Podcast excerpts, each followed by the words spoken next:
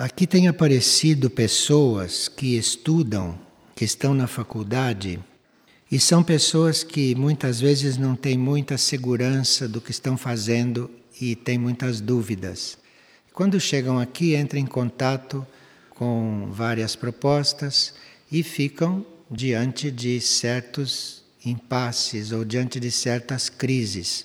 O que é muito bom, porque as crises nos levam a refletir, nos levam a amadurecer certas coisas e as crises nos levam a tomar decisões, às vezes muito profundas. Então, nós não consideramos uma pessoa em crise uma pessoa em perigo, pelo contrário, quanto maior é a crise, maior oportunidade ela está tendo de tomar uma decisão, ela está tendo de mudar de rumo, ou ela está tendo para amadurecer, para crescer em consciência. Tudo depende de como estamos passando pela crise. Há maneiras negativas de passar pelas crises e há maneiras muito positivas. Quando nós passamos positivamente por uma crise, aquela crise não se repete mais. Aquela crise está resolvida. Nós vamos para crises mais importantes, mais evolutivas ainda, mais sutis. Então, estas crises são realmente muito importantes. Aqui, por exemplo, tem um estudante de medicina que frequenta aqui a cada seis meses. E ele estuda medicina, sente afinidade com o trabalho de cura interior, mas ultimamente, nos últimos dois anos da faculdade, ele tem se sentido desvitalizado, inquieto, até com náuseas e mal-estar generalizado.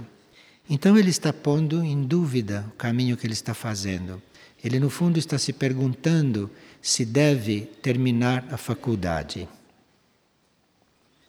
Há pessoas que, quando começam a fazer uma coisa, têm necessidade de terminá-las para depois mudar de etapa. Então, uma pessoa que entra numa faculdade, se ela pertence a este grupo de pessoas que tem necessidade de terminar o que começou, aqui no plano externo, então é bom que ela termine a faculdade, porque senão ela vai ficar pensando que não terminou alguma coisa, que ficou alguma coisa incompleto. Mas nem todos são assim. Há quem possa interromper uma faculdade tranquilamente e mudar de vida. Isto depende do indivíduo. Hoje, quem entra numa faculdade, principalmente numa faculdade de medicina, deve saber o que vai encontrar, não é? Deve estar preparado para entrar em conflito, entrar em contraste com muitas coisas que estão ainda muito primárias nesses estudos oficiais. Então, as pessoas já sabem o que vão encontrar. E se a pessoa é destinada a terminar uma faculdade, a ter um título profissional, ela tem que, durante esta etapa, ir se propondo fazer isto da forma mais harmoniosa possível, se ela é dos que tem que terminar uma etapa, para depois não se sentirem mal. Agora, se é um desses que não considera uma coisa externa uma etapa, mas considera uma etapa um processo interior, interno, então um processo interior pode não coincidir com as etapas externas da vida. Então, se eu estou num processo interior e termino um ciclo, é aquilo que eu vou seguir e não o que eu estou fazendo aqui fora. O que eu estou fazendo aqui fora é uma mera circunstância. O meu ciclo, a minha etapa é interna. Então, esta pergunta pode ser respondida de duas maneiras ou termine a faculdade ou não termine a faculdade, não é? Isto depende da pessoa. Vocês sabem aquela anedota do Zen budismo, né? No Zen budismo, se vocês encontrarem um instrutor Zen budista e perguntarem: existe reencarnação? Ele responde: existe reencarnação. Se vocês perguntarem, não existe reencarnação? Ele diz, não existe reencarnação.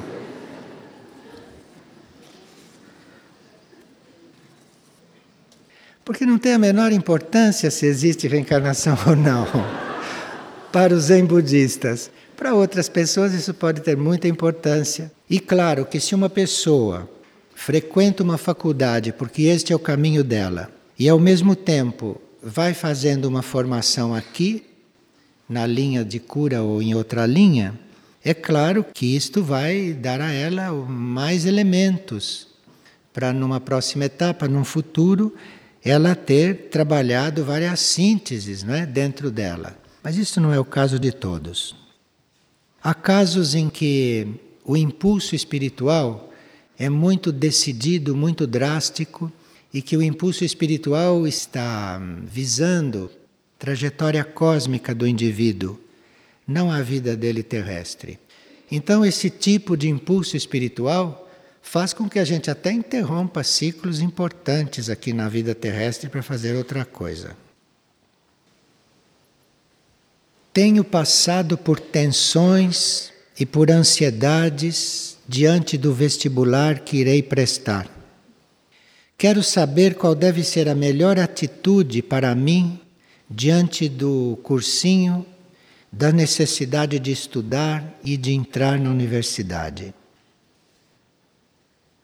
Não só para isso, mas para qualquer outra coisa, nós teríamos que estar oferecendo tudo o que fazemos a Deus. Não fazermos as coisas pelos motivos que normalmente se faz, mas fazer uma coisa, o que quer que seja, sempre oferecendo a Deus. Então, se eu estou falando aqui, eu posso estar oferecendo isto a Deus enquanto estou falando.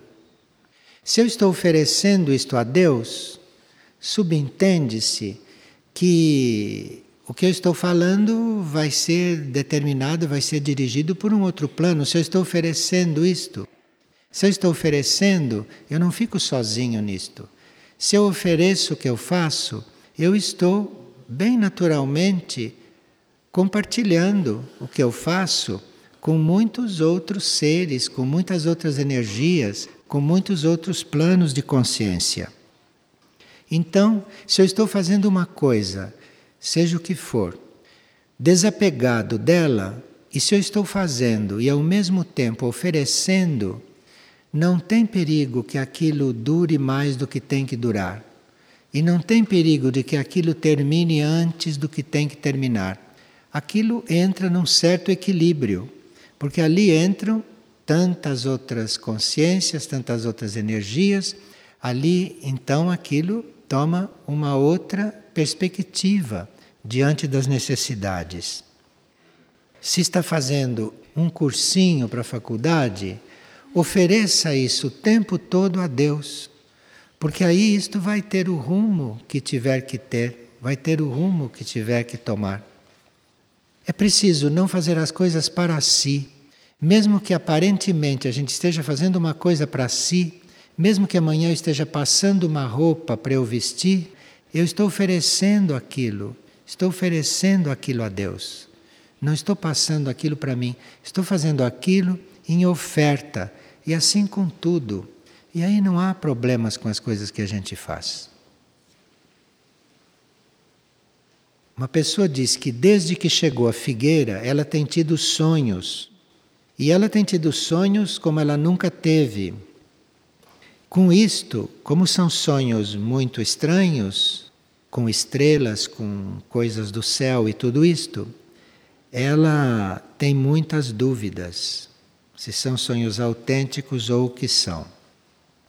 Então, entregue as suas dúvidas ao eu superior. As suas dúvidas. Se você começa a sonhar, se aquilo está mexendo com você, criando um estado em você, você não precisa duvidar do sonho, porque o sonho é uma coisa muito concreta que está acontecendo. Não tem dúvida que ele está acontecendo. Então você pega a sua dúvida e entrega a sua dúvida a Deus. Você diz: Olha, meu Pai, eu te entrego a minha dúvida, cuida dela. Isto é um gesto que nos planos internos, que no nosso inconsciente, produz um grande movimento. Então, se você tem uma dúvida, entregue esta dúvida. Porque esta dúvida, sendo entregue, de repente ela se esclarece com uma energia de um outro plano. E ela sendo entregue, ela também pode aumentar a tal ponto que você não duvide mais de que a dúvida era certa. Como ela pode ser dissolvida. Você pega a dúvida e entregue a dúvida e veja o que acontece com ela.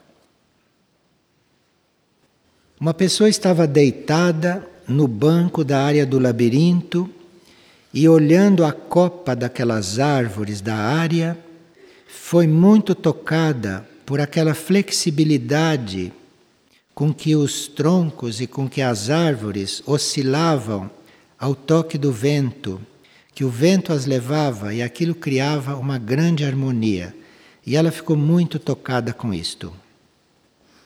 E ela pergunta: como fazemos nós para deixar o espírito fluir, assim como aquelas árvores deixam o vento fluir?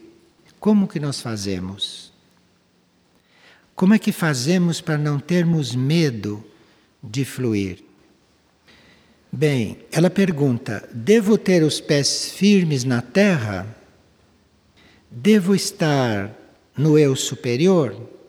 Sim, se nós estamos encarnados, temos que ter os pés na terra, porque o serviço é aqui também.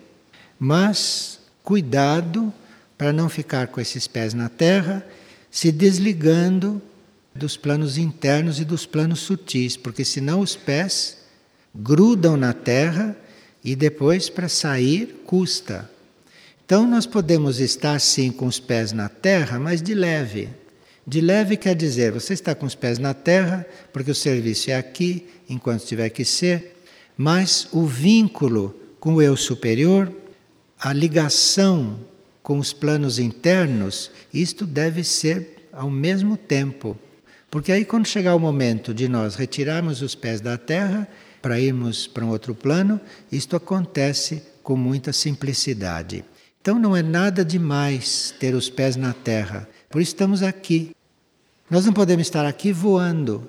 Nós temos que estar com os pés na terra, porém coligados com outro plano, coligados com a nossa guiança interna e com a nossa fonte de inspiração.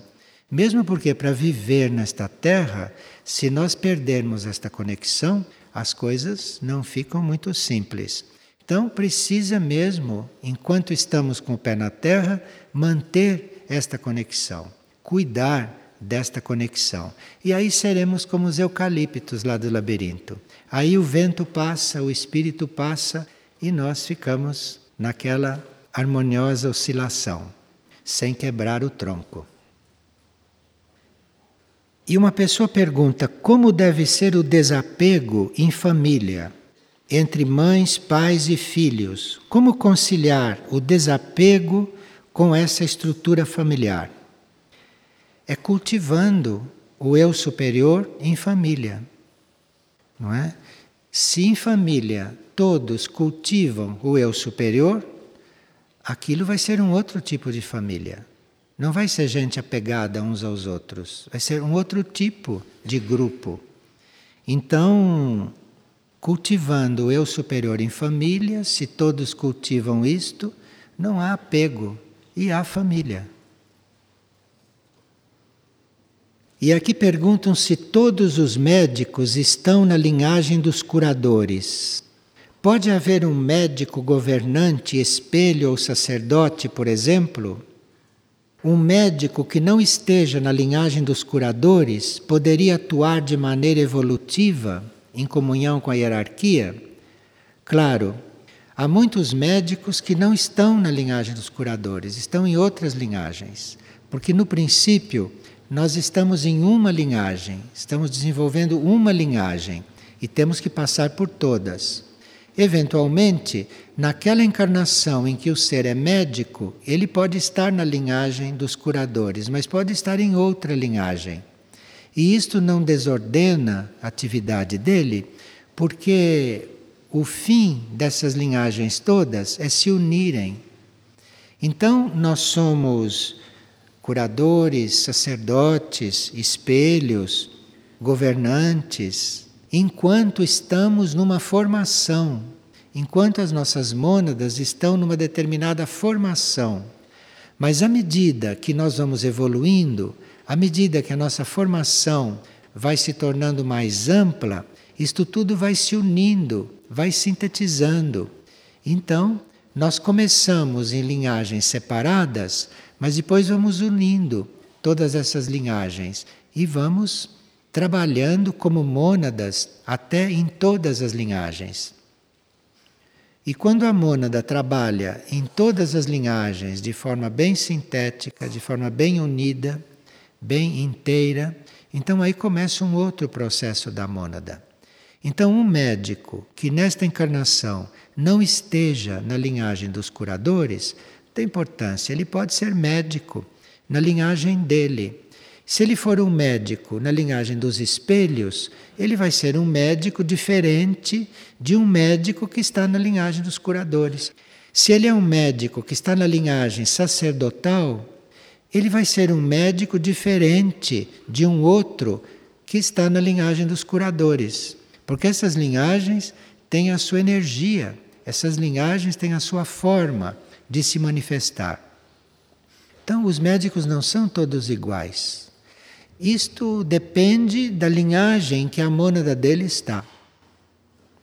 E nós estamos nas linhagens que necessitamos. E aquelas linhagens se refletem na nossa profissão, na nossa atividade aqui. É o mesmo que perguntar: mas todo presidente da República é da linhagem dos governantes? Não. Ele pode ser de qualquer outra linhagem e que ali esteja fazendo as suas sínteses.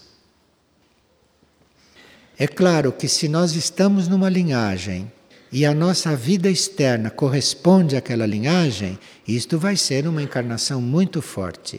Isto vai ser uma encarnação muito marcante, porque aí está alinhada a linhagem da mônada com aquilo que o indivíduo está expressando aqui no plano externo. Então, isto sim é uma encarnação muito marcante.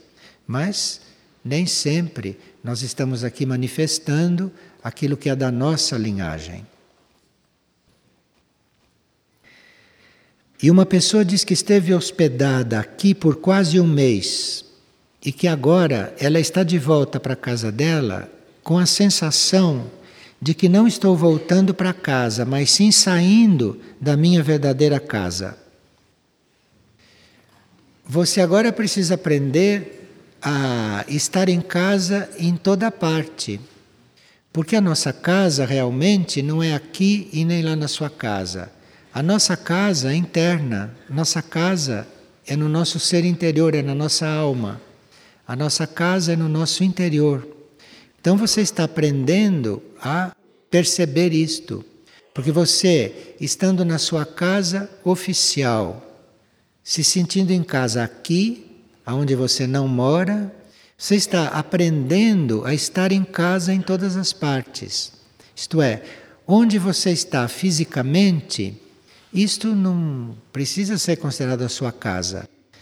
Porque se você vai considerar um lugar a sua casa, quando você estiver fora daquele lugar, você vai se considerar um. A nossa casa não é aqui fora. A nossa casa é dentro, é dentro de nós. Porque assim nós nos sentimos em casa, em qualquer lugar. Porque não dependemos da coisa externa. Se eu estou em casa, eu estou em casa aqui, estou em casa onde eu estiver. E esta pessoa está aprendendo isto. Por isso que ela está tendo esses referenciais tão contrastantes, para ela aprender a estar em casa em todo lugar, isto é, para ela aprender a não esquecer do seu mundo interior aonde quer que ela esteja. E como é amar a si mesmo? Porque tem uma lei que diz, não? Ama o próximo como a ti mesmo. Como é amar a si mesmo? Quando se diz que nós temos que amar a nós mesmos, nós estamos nos referindo à nossa essência interna. Então, todos nós somos uma essência interna. Todos nós somos uma alma, todos nós somos uma mônada. E dentro desta mônada, dentro desta alma existe uma essência divina, é aquilo que a gente ama. Então, amar a si mesmo não é olhar no espelho e você amar aquilo. Amar a si mesmo é você amar a sua essência, que é divina. Como não amar a si mesmo se nós temos uma essência divina? Mas é aquilo que se ama. E se amando aquilo, aquela essência lá no fundo, no íntimo, no nosso interior, amando aquilo, tudo que vem além daquilo, tudo que vai se exteriorizando, vai sendo tocado por aquela essência. Mas o caminho para aquela essência se expandir, o caminho para aquela essência se mostrar, para aquela essência ir vindo à tona, para aquela essência aparecer, para aquela essência é o amor. Você precisa amar a si mesmo, mas amar a si mesmo é aquela essência que está lá no fundo, é que está lá, é a sua energia divina, é o seu núcleo interno, que é substância divina, é aquilo que se ama. E amando aquilo, está tudo resolvido em si. E quando se diz também amar ao próximo, se diz a mesma coisa. Você amar a essência divina lá no próximo. É aquilo que a gente ama, é a essência das coisas que nós amamos. Então, se você ama a essência em você e em todos, é isto o que a lei pede. E isto coloca todo o resto em ordem. Porque isto tem muita força. Esta essência tem muita força quando emerge. E aqui duas pessoas pedem que se fale sobre o pânico, sobre o medo, o medo da vida, o medo do futuro, o medo de ter medo, o medo da doença, etc. O medo é falta de contato com o nosso núcleo interno. Quando nós perdemos o contato com o nosso núcleo interno, ou quando nós não temos contato suficiente, nós fazemos essa experiência do medo. O medo aparece sob vários pretextos. Cada pessoa tem medo de uma coisa, não é? Há vários pretextos para ter medo, mas nada disso dá medo realmente. Se você tiver contato com seu eu interno, se você tiver presente o seu eu interno, você não vai ter medo mais. Todas essas circunstâncias que parece que dão medo às pessoas não são as circunstâncias que dão medo. É porque elas não têm contato interno. Porque com contato interno, nenhuma circunstância pode nos dar medo. Precisa levar em conta que você é um ser interior, que você é um eu interior, que você é uma alma, que você é um espírito e ficar se identificando com aquilo, que todos os medos acabam nada mais te dará medo. Pois não. Quando o medo está impregnado, bom, os nossos átomos têm medo, sim, existe medo ali no fundo. E isto vai sendo curado gradualmente, à medida que você faz um contato com esta parte mais interna sua. Aí, até o medo que está nos átomos, o medo que está lá no centro das células, isto vai sendo curado, isto vai sendo transformado. E uma pessoa diz que estamos fazendo oficinas de trabalho, temos mulheres que necessitam vender os produtos que estão fazendo para a sua própria subsistência e de sua família. E o nosso trabalho deve se limitar a ensinar, passando a energia espiritual às pessoas, ou poderia também se voltar para organizar as pessoas numa cooperativa, etc, etc, etc. Você pode experimentar. Mas se você ficar trabalhando com as pessoas, ensinando, como você diz aqui, ensinando ela a trabalhar, e se você ensinar ela a trabalhar, passando energia espiritual, isto seria o suficiente. Porque a energia espiritual é que vai levar a cada pessoa fazer o que ela tem que fazer com aquilo que ela está aprendendo. Então, o papel de quem ensina é ensinar passando energia espiritual, se possível. O resto é por conta de quem aprende. Como é suprido o trabalho de meditação em figueira, já que não consta nos ritmos nenhum horário específico para isso? Essas meditações que a gente faz com hora marcada e com exercícios premeditados pertence a estágios preparatórios no nosso trabalho de concentração. Para quem precisa começar a se concentrar, começar a se concentrar quer dizer se doar aquilo que é para ser. Então, se você tem que começar esse trabalho de concentração, essas meditações com horas marcadas, esses trabalhos com horas marcadas podem ser positivos. Mas se você já sabe o que você está querendo fazer, você está indo para lá, então não precisa mais hora marcada, porque aquela busca, aquilo já é a meditação. Quando você entra nessa busca, quando você realmente encarna nesse movimento de estar buscando, a meditação se amplia, aquilo se transforma. Então, se você está na busca, se você está vivendo em função dessa busca, você não precisa mais horário. Você precisa não se esquecer disso nunca. Porque se você não esquece em momento algum do que você está buscando, se você tem isto presente o tempo todo, se você tem presente o seu programa de trabalho nesse sentido o tempo todo, isto é uma meditação permanente. Só que é uma forma de meditação que não é ortodoxa. Não é aquela forma que se dá para os principiantes começarem. Então, aqui o que nós pedimos a nós todos é que estejamos inteiros. Isto que nós pedimos. Isto é a meditação aqui. Que a gente esteja inteiro no que está fazendo. Que a gente não fique dividido aqui dentro.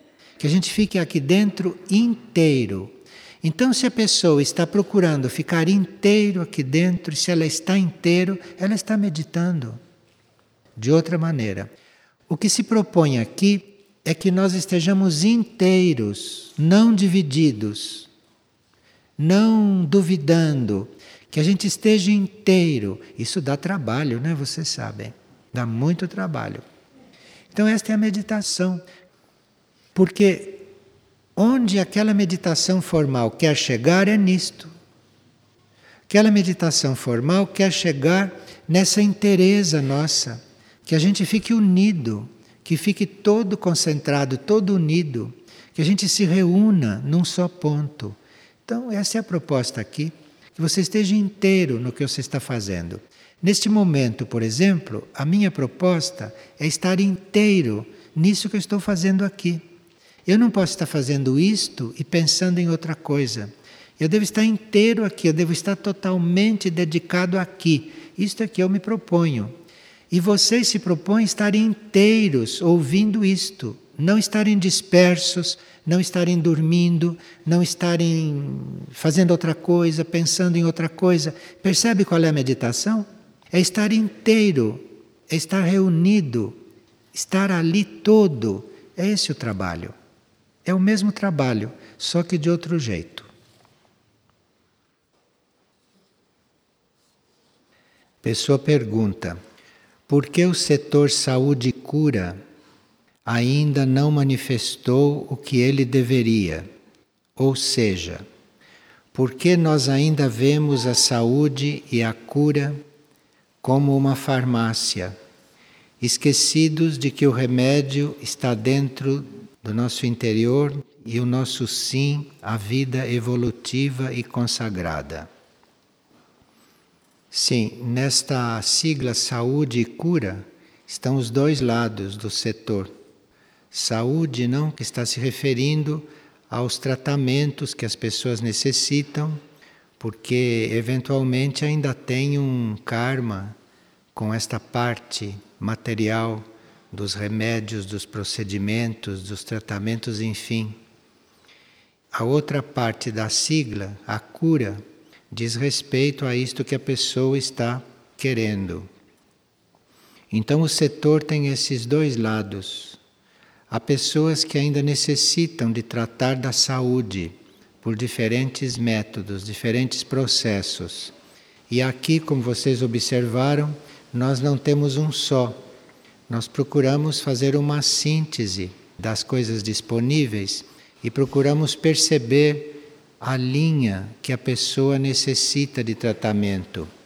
Porque cada um de nós tem também um karma nestas coisas. Há pessoas que ainda têm karma com medicamento, outras têm karma com cirurgia. E nós temos, não podemos forçar estas coisas. Contra o karma não se força. Então nós temos que procurar compreender a linha da pessoa a ser tratada e nos adaptarmos a isso. Usarmos todo o potencial disponível em Figueira, em todos os planos de consciência, para ir ao encontro da linha que a pessoa necessita. Então há pessoas aqui que se tratam de forma bem concreta e material, e outras pessoas que se tratam aqui só de pensar aqui, nem chegam aqui. E outras que passam por aqui são tratadas o tempo todo nos planos internos, ninguém percebe e nem elas mesmas. Então, a característica de Figueira é essa diversidade. Nós não trabalhamos só no plano físico, também não trabalhamos só nos planos internos. Aqui existe uma diversidade de atividades e tratamentos. E aqui uma pessoa pergunta, afinal, o que é a felicidade? Então, felicidade é isto que uma mente pode estar sentindo. A mente acha que ela é feliz. A mente nos diz que somos felizes. Isto é uma ilusão da mente. Porque ninguém é feliz e ninguém é infeliz. Isso são coisas da mente, são palavras. Essas ideias de quem é infeliz, quem é feliz, tudo é coisa da mente. Porque nós somos todos íntegros, somos todos puros, somos todos perfeitos, somos todos essência divina, muito além da mente. Agora, se nós sabemos e se aceitamos e se percebemos, se temos fé que somos essência divina, aí começa a entrar a mente. O que é isto? Como você pode ser divino se você é assim, assim, assim? Como que você pode ser divino? E aí a mente começa. E aí precisa que a gente pacientemente diga: olha, eu sou divino.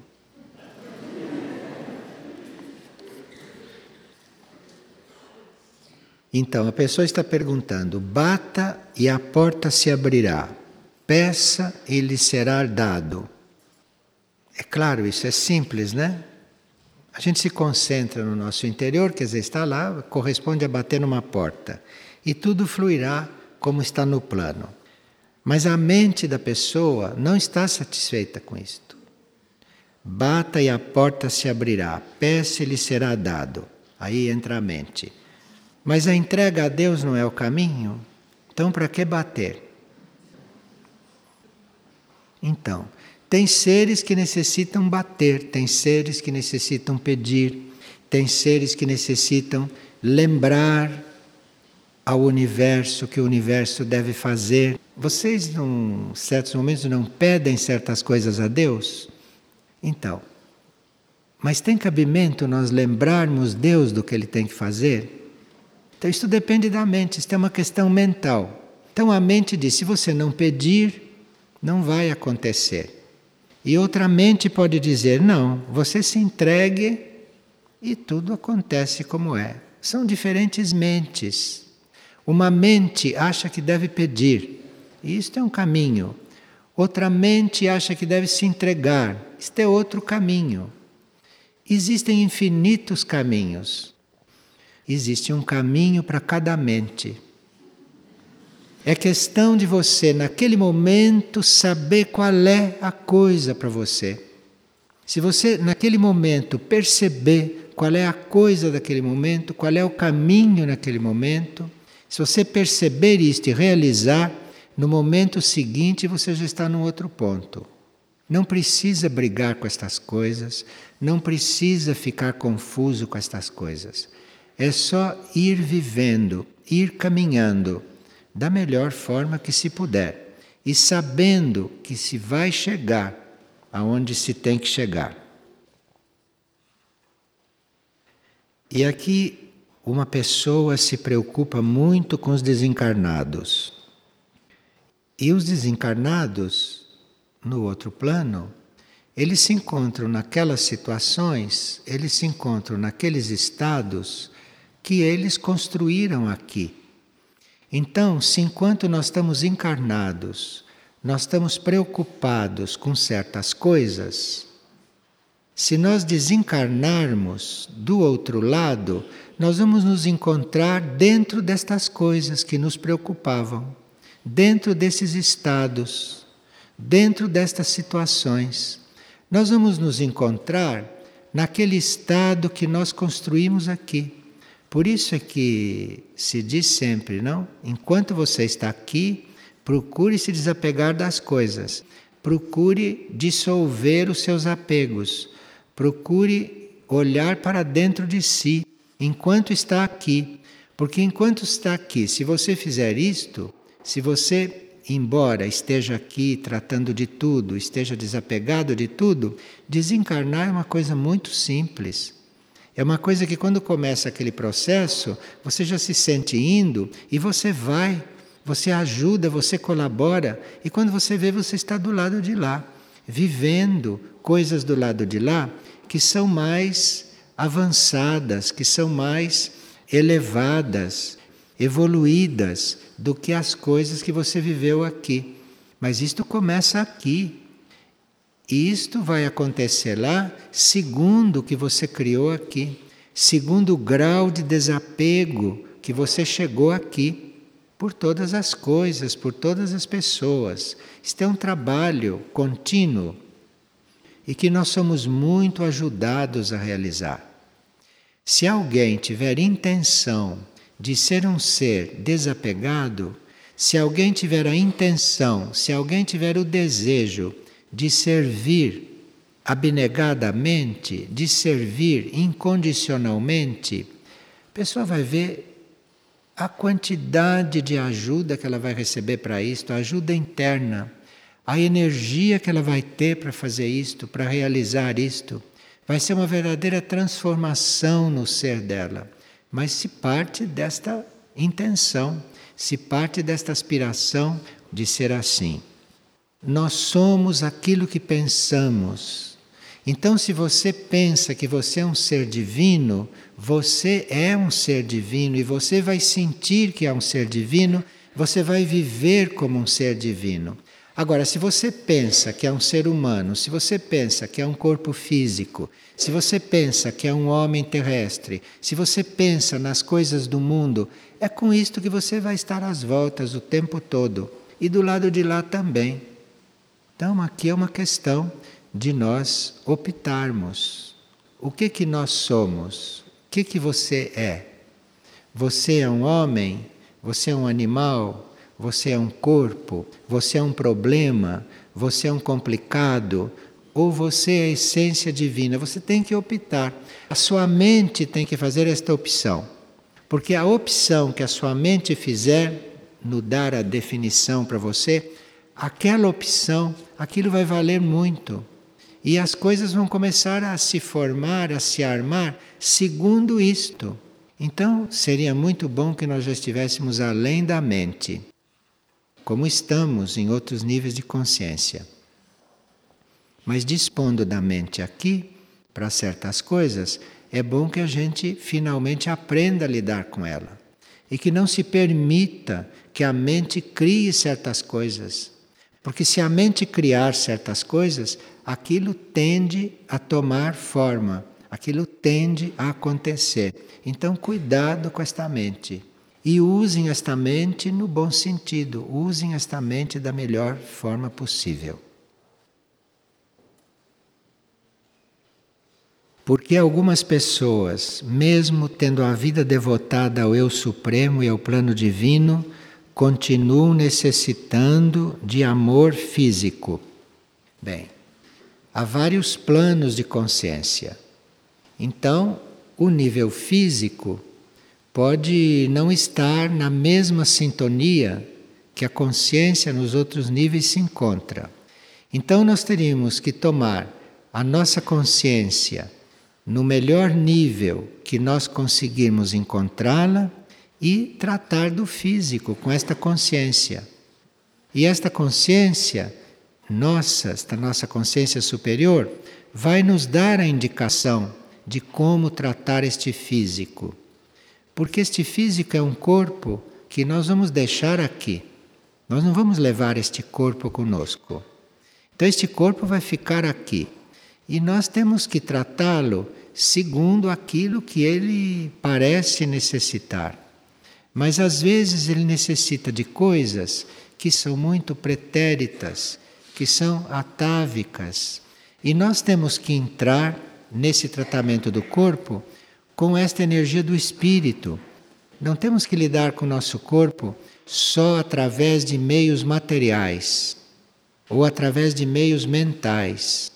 Porque nem os nossos meios materiais e nem os nossos meios mentais podem suprir necessidades de um corpo que tem um átomo permanente que vem adquirindo qualidades e outras coisas desde a nossa primeira encarnação. Então, para tratarmos com o nosso corpo, nós precisamos da intuição, nós precisamos da energia espiritual, além das coisas materiais que o corpo pode precisar. E se no tratar do nosso corpo, se nós vivermos dentro deste corpo, que tem a sua vida corporal, que tem o seu funcionamento, até inconsciente para nós, porque o corpo faz a circulação, faz a digestão, faz a respiração, sem a nossa mínima participação. Então, este corpo tem uma vida dele, este corpo tem um, um sistema dele, este corpo tem uma consciência. E nós precisamos aprender a viver neste corpo harmoniosamente, respeitando que aquilo que é a consciência do corpo, respeitando aquilo, não é? E dando àquele corpo aquilo que lhe falta, que é um outro tipo de intuição, porque ele também tem intuição.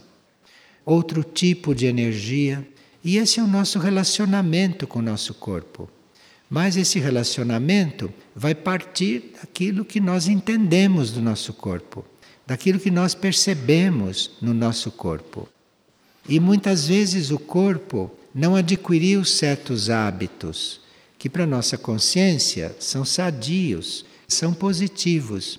Então nós temos que amorosamente irmos passando para aquele corpo aqueles hábitos, ou retirando do corpo certos hábitos que ele adquiriu e que para nossa consciência não são mais sadios.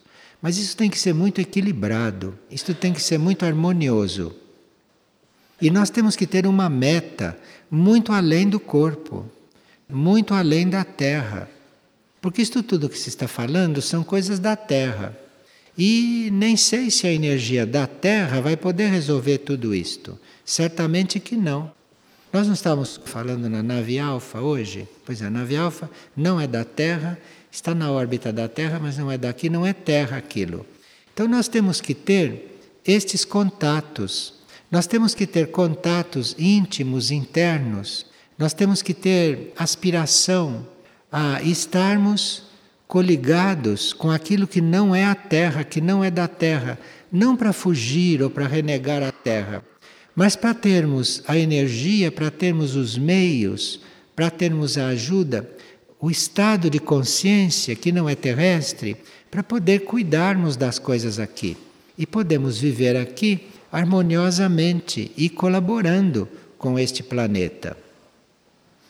Mas nós não podemos, por exemplo, como esta pessoa, resolver o problema do amor físico permanecendo só no físico. Você não pode resolver isto.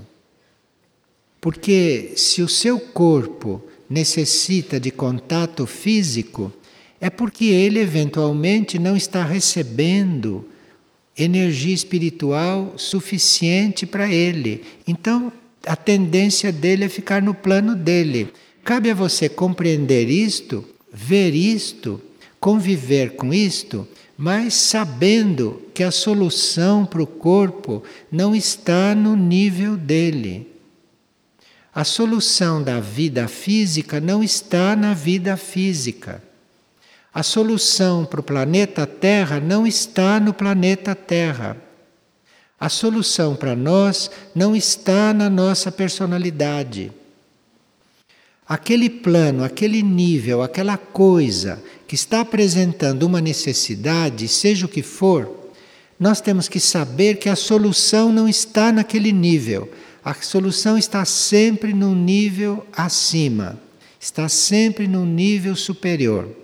Então, qualquer que seja a necessidade, aqui, a solução não está aqui.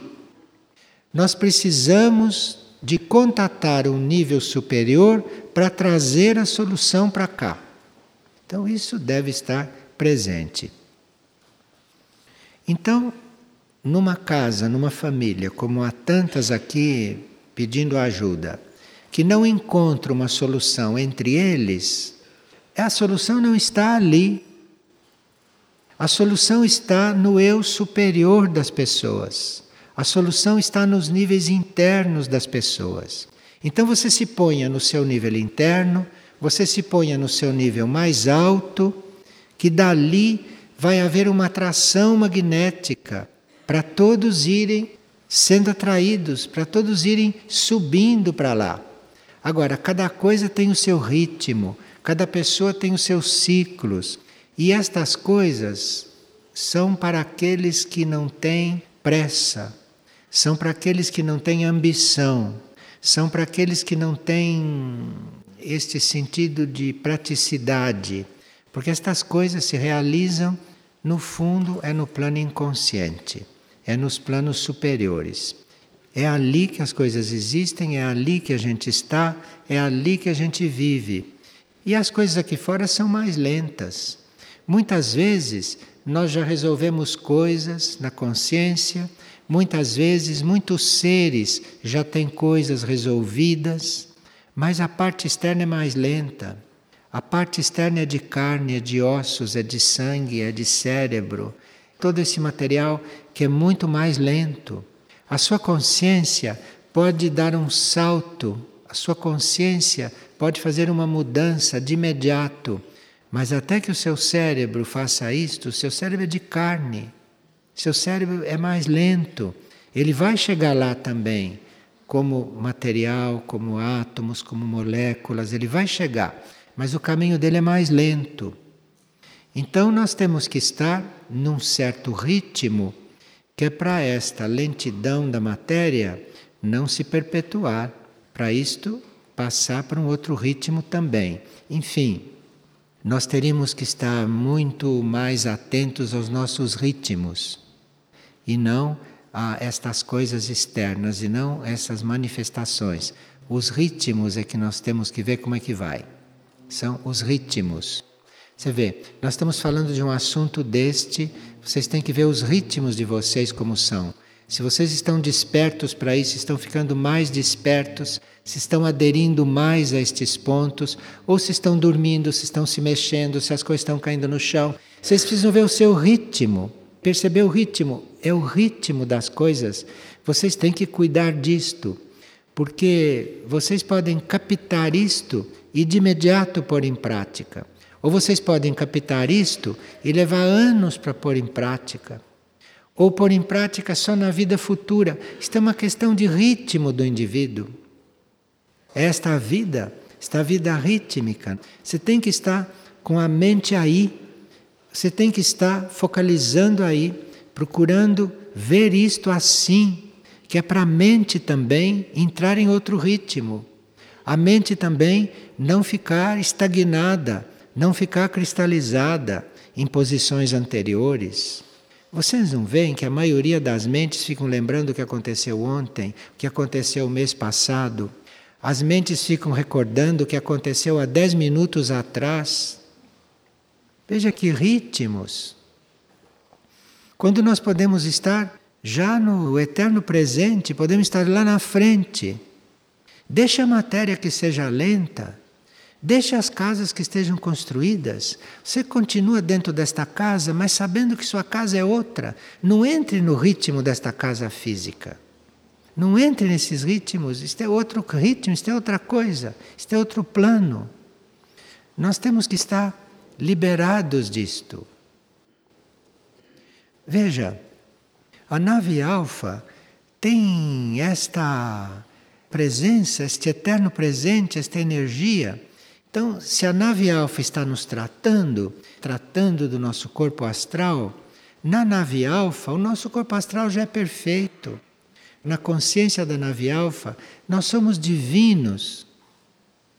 Então, é um ritmo que não descuida daquilo que é lento, mas que não deixa de reconhecer aquilo que não é lento, aquilo que está no, na, na essência deste universo, a essência da vida.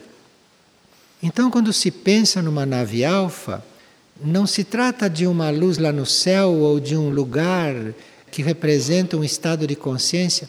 Na nave alfa estão muitos níveis de consciência. Estão muitos seres, muitas consciências em diferentes estados evolutivos. É uma, uma consciência imensa, é uma grande entidade. Então, dependendo do que nós estamos buscando, nós encontramos uma nave alfa. Se vocês estão buscando o novo código genético, vocês vão encontrar a nave alfa que coloca o novo código genético. Mas se vocês estão buscando a sua essência divina, vocês vão encontrar uma nave alfa divina. É uma coisa infinita esta nave. Ela chama nave alfa aqui na Terra, para nós na Terra. Mas eu não sei esta consciência do ponto de vista de Vênus, do ponto de vista de Júpiter, como chama. Não sei como eles veem isto. É uma consciência única representada por esta nave.